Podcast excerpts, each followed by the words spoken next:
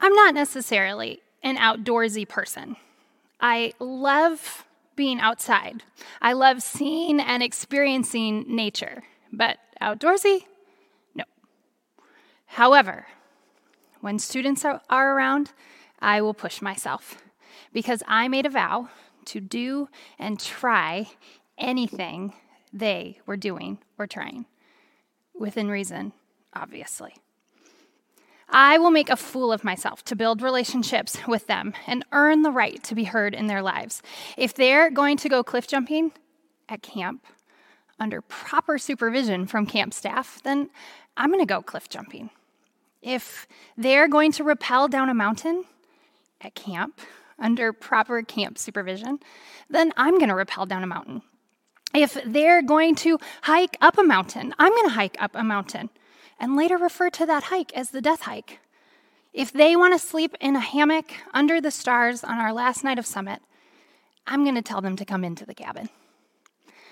One of my favorite outdoorsy activities with them, though, is whitewater rafting.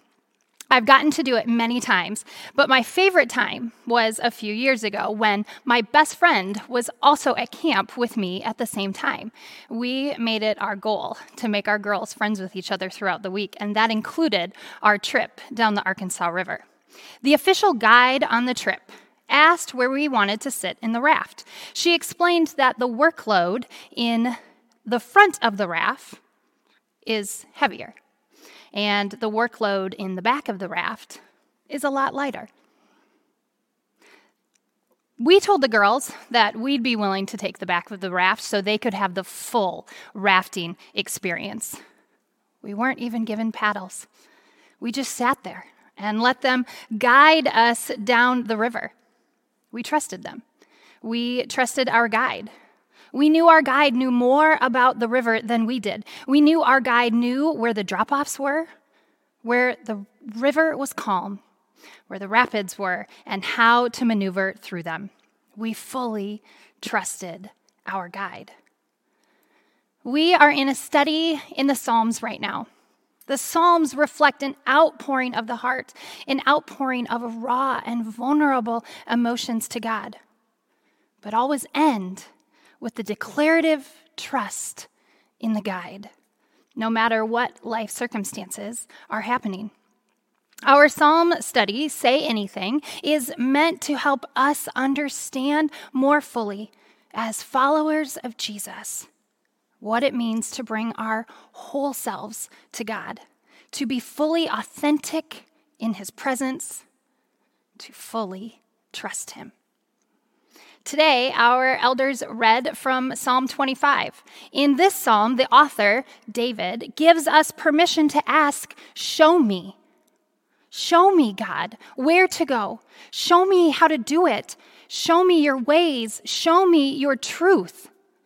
This outpouring of the heart cries out of surrender and declares, Our ways aren't the ways and proclaims full trust in God through continuous companionship with Him. I'm going to read the first seven verses of Psalm 25. I'm going to put a little bit more context around the verses that the elders read to us. In you, Lord my God, I put my trust. I trust in you. Don't let me be put to shame, nor let my enemies triumph over me. No one who hopes in you will ever be put to shame, but shame will come on those who are treacherous without cause. Show me your ways, Lord. Teach me your paths. Guide me in your truth and teach me, for you are God, my Savior, and my hope is in you all day long. Remember, Lord, your great mercy and love, for they are from old. Do not remember the sins of my youth and my rebellious ways. According to your love, remember me, for you, Lord, are good. Scholars don't really know when David wrote this psalm. They don't really know what specifically was going on in his life, what compelled him to sing this psalm. But they do know, a, do know a few details around the writing style of this psalm. First, the psalm is an acrostic. Every line of the psalm begins with the next letter of the Hebrew alphabet. David created a way to memorize this psalm to be able to recite it easily. Charles Spurgeon notes that this psalm flows between prayer and meditations. The first seven verses are a prayer, the next two are a meditation. This rhythm ripples throughout Psalm 25. David's point in this psalm is focused on a lifestyle shift of consistently being led by God it is not only for a specific instance, circumstance, or decision. The Hebrew words for ways and paths in verses 4 and 5 mean many, not one. It's about relying on God for His wisdom. God's guidance isn't self serving, it's not a verse on a graduation card, it isn't quick or biased. Trust in God is neither naive or misplaced confidence, nor is it self confidence. It is the human response to God's self revelation. The plea for God to show me, teach me, guide me is meant to encompass our whole lives. The ways of God are many moments of decisions and faithfulness. David is confident in the steadfast love of God throughout this psalm. He knew God would show him how to live faithfully in the world because of his unfailing love. His love is merciful, steadfast, and faithful. Verses 4 and 5 create a path for following Jesus more closely that's built on surrender and connectedness with the Father and humility. Show me. Following the ways of God starts with seeing what I don't see, looking at the world through God's eyes. Teach me, builds on that. Now that I'm seeing the world differently through your eyes, God, teach me how to live and guide me. That's the action. Walking forward, living out who God is, what He's about, and what He desires in the world. The specifics are going to vary and be different for every believer at different stages in their lives. Sometimes it's going to be extremely personal and intimate, dealing with the inner workings of our lives.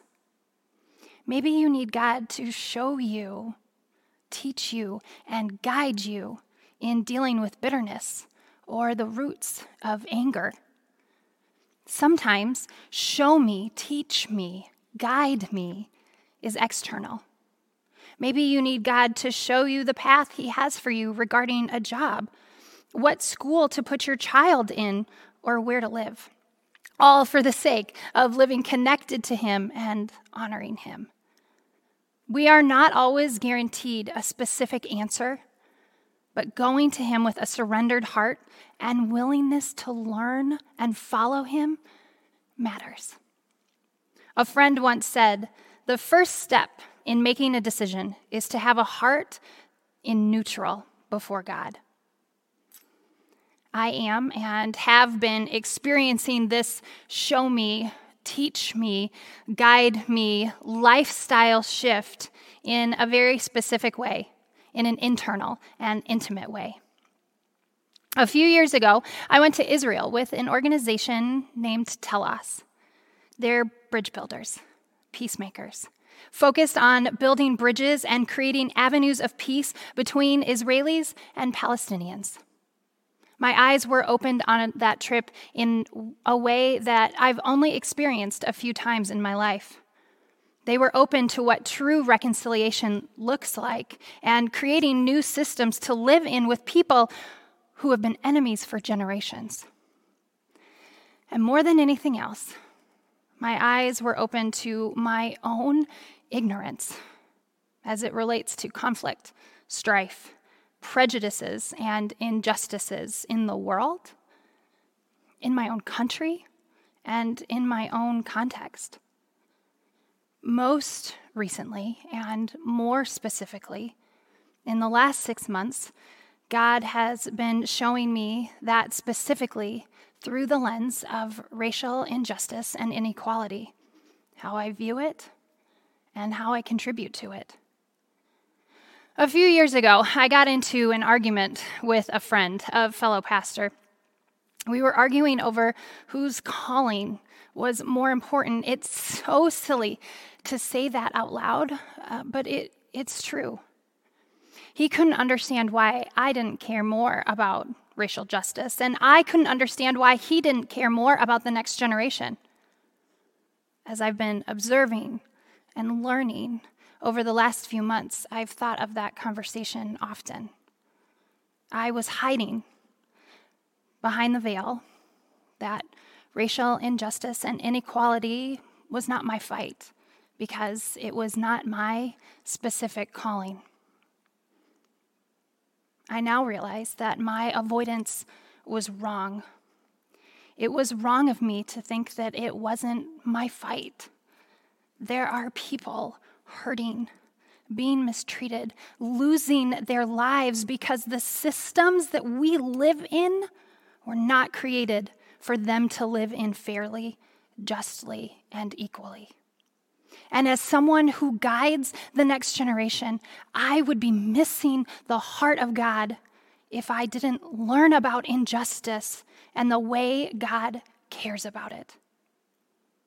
It was wrong of me to not hear the cries of my black brothers and sisters, and for not seeing my own privilege in the midst of it.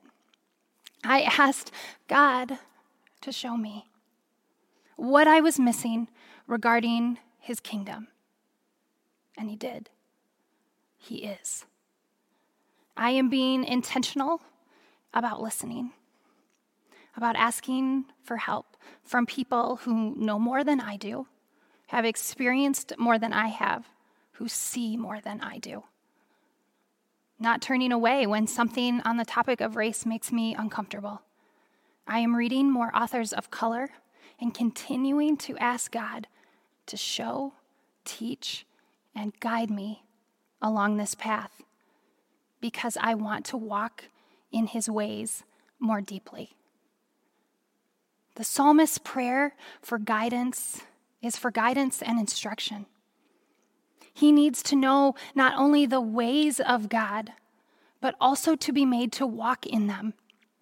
He cannot honestly pray to be directed on God's path without first dealing with his wanderings away from that path and humble acknowledgement that he needs the Spirit of God to move within him, revealing to him where he's getting it wrong, where he doesn't understand, where he can't see a clear path forward. Ephesians 4 22 and 23 says, When you heard about Christ, you were taught in him in accordance with the truth that is in Jesus, to put off your old self, which belongs to your former manner of life and is corrupt through deceitful desires, and to be renewed in the spirit of your minds and put on a new self created in the likeness of God. Beth Moore recently asked the question What is the way of he who says he is the way, the truth, and the life? It is not merely theoretical or theological. The way of Jesus is actual. We are called to the invitation of his lifestyle. And that means we're going to experience growth growth that is rooted in the steadfast love of God. Our minds will be renewed as we walk forward in continual companionship with Jesus along the path. Asking God to show me, teach me, guide me is not simply about choosing the right road and being set for life. This psalm is one from a person in prayer, desiring that continual companionship from God. It's about trusting the guide and walking through life with Him on His terms. Our congregation and our senior pastor search team are asking God to show us who the next senior pastor will be. I work with many college students who are asking God to show them how to live for Him and with Him on a university campus. I have a friend humbly sitting at the feet of Jesus, asking him to show her what honoring him in her dating life looks like. I have another friend who just retired and is desperate for God to show her what her next purpose in life is. And I, along with many of you, I'm asking God to show me the prejudices I have, the ignorance towards what's it like to be black or brown in our community, and what action God may call to take alongside our friends.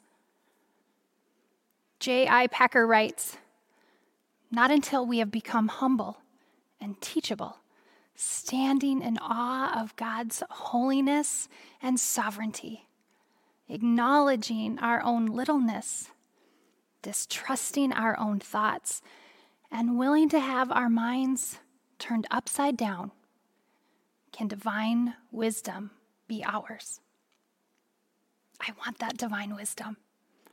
I want to walk in his ways, to know him more, to love like him, to see the world like he sees it, and to go where he calls me to go. That means I need to move from the back of the raft where the work was minimal to the front of the raft where the work is harder, but the guide is just as present and just as trustworthy. Trusting Him means being shown, taught, and guided into action, following His ways in the world. Let's pray. God, we come before you humbly. We ask you to show us. Lord God, we ask you to teach us.